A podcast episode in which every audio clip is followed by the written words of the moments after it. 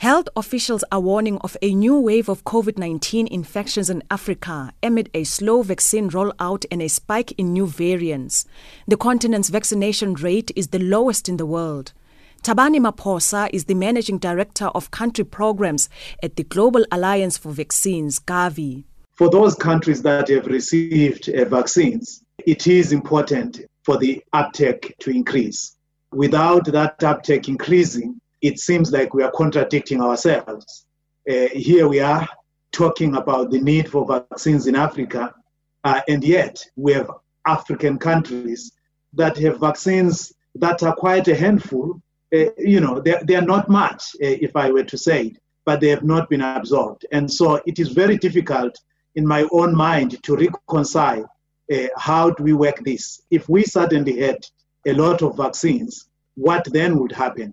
Do we risk to have a situations where, where vaccines will be wasted?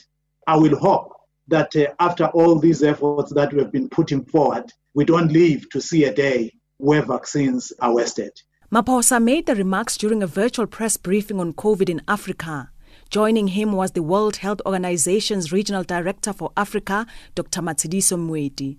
Asked about the extent of vaccine hesitancy in the region, Dr. Moeti had this to say. I think it's very variable from one country to another and even from one place in a country to another. You know, there are countries where we understood up to 50 or even 60% of people were not keen to be vaccinated, and others where most of the population is willing to be vaccinated. So it's very variable.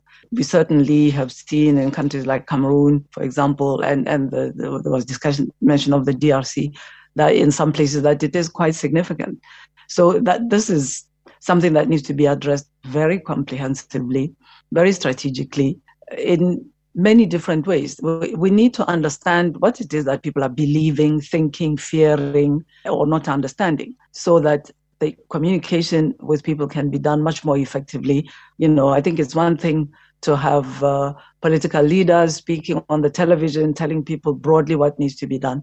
It's quite another to have somebody understand as a person, an individual in a particular context, why the story that they've been told is not true. Why should they believe it? And of course, we know that it's not only people's fears. There are groups, including international groups, that are fueling this anti-vaccine uh, tendency, which has not been severe in African countries in the past. There's a distinct additional movement from some anti-vaxxers in some Western countries that's taking the advantage of all the concerns about variants, concerned about um, the adverse effects of vaccines. We need to address all of this. And I just like to repeat again, it has to be person to person, trusted persons, based on understanding and knowing what it is that people think, feel, fear.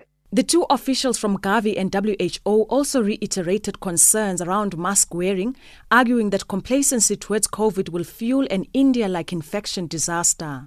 But indeed, if anyone is still walking out there without a mask, it is like walking out of your house naked, and it is horrifying. We need to stand up uh, to the virus. There are now nearly 4.6 million coronavirus infections in Africa, with some 123,000 deaths. Reporting for Channel Africa, I am Jane Rabutata in Johannesburg.